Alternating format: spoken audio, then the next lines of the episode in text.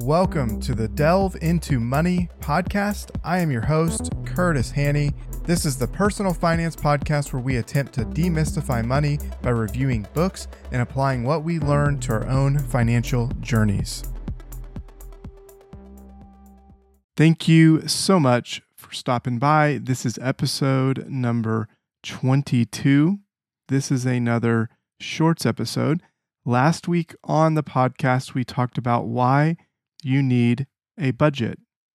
On this week's episode, I'm going to answer the question what is a budget and how do you get started? So let's recap real quickly on why you need a budget.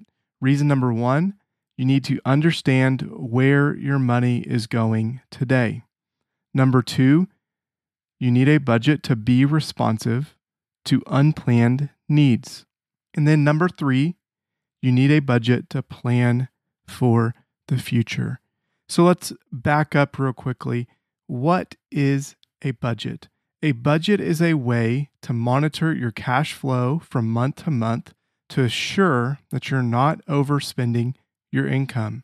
It's simply creating a plan for your income and expenses. Budget is a word that a lot of people don't like to hear. It has a lot of baggage associated with it. They don't want to feel restricted. They say they can't budget because they're not good at math. They think they have a good job and they have a cushion, so they don't need to worry about a budget.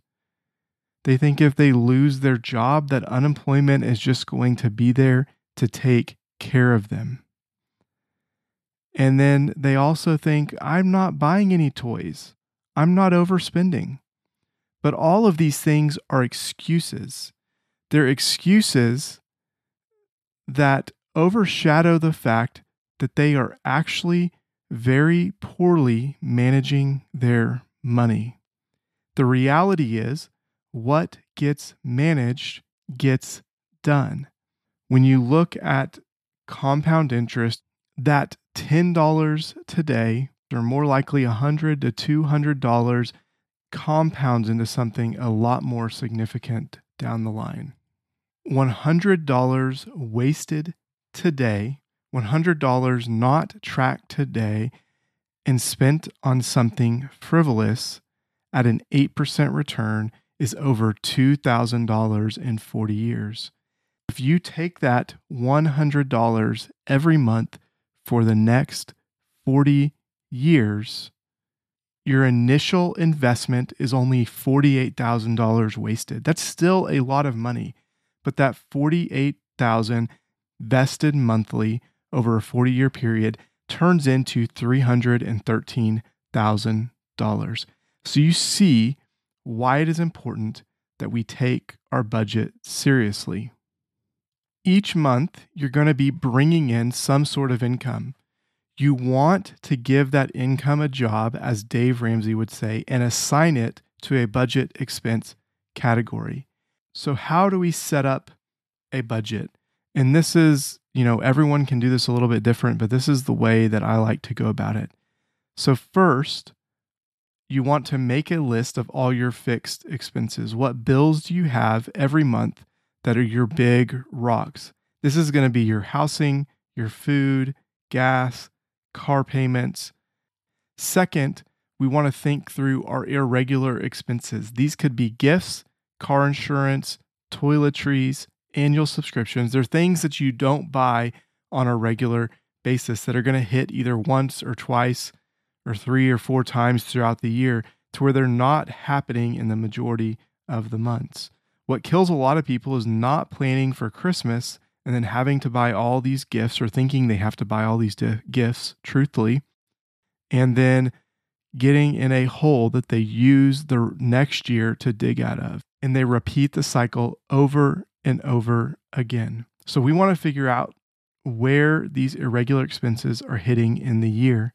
We use a spreadsheet to track this, and we have this mapped out to where we know exactly what is hitting in each month because we've been doing this for years. Now, don't get discouraged. It will take a little bit of time for you to get all of these, and it will truthfully take a full year cycle for you to to really know that you've got everything. but you want to start here. And then last, we're going to look at the areas that you regularly spend on, but that are not out of necessity or fun. So this could be some subscriptions you have, this could be just general spending money. So those are kind of the three category budgets. But then you also have investing, saving, or giving. And when we actually get to creating the budget, I want those to be the things that we do first. But what I'm trying to get you to now is understand where your money is going. A great way to do this is to go through your bank account and credit cards for the past three months and categorize your money. You can then decide what categories you might actually want in your budget. Again, get out a spreadsheet, go down the list of every transaction and give it a name, give it a category, from these bank accounts and credit cards, you will see trends and patterns and be able to better define your average spending categories. I would suggest if you're starting to start with going broad, pick a few main categories, then just two or three bigger buckets for general spending. So this looks like you want a housing category, you want a food category, you want a gas category, you want a utilities category. But then past that, limit your categories into general spending buckets. This is not a fun process for most people, but I promise over time it gets easier and easier.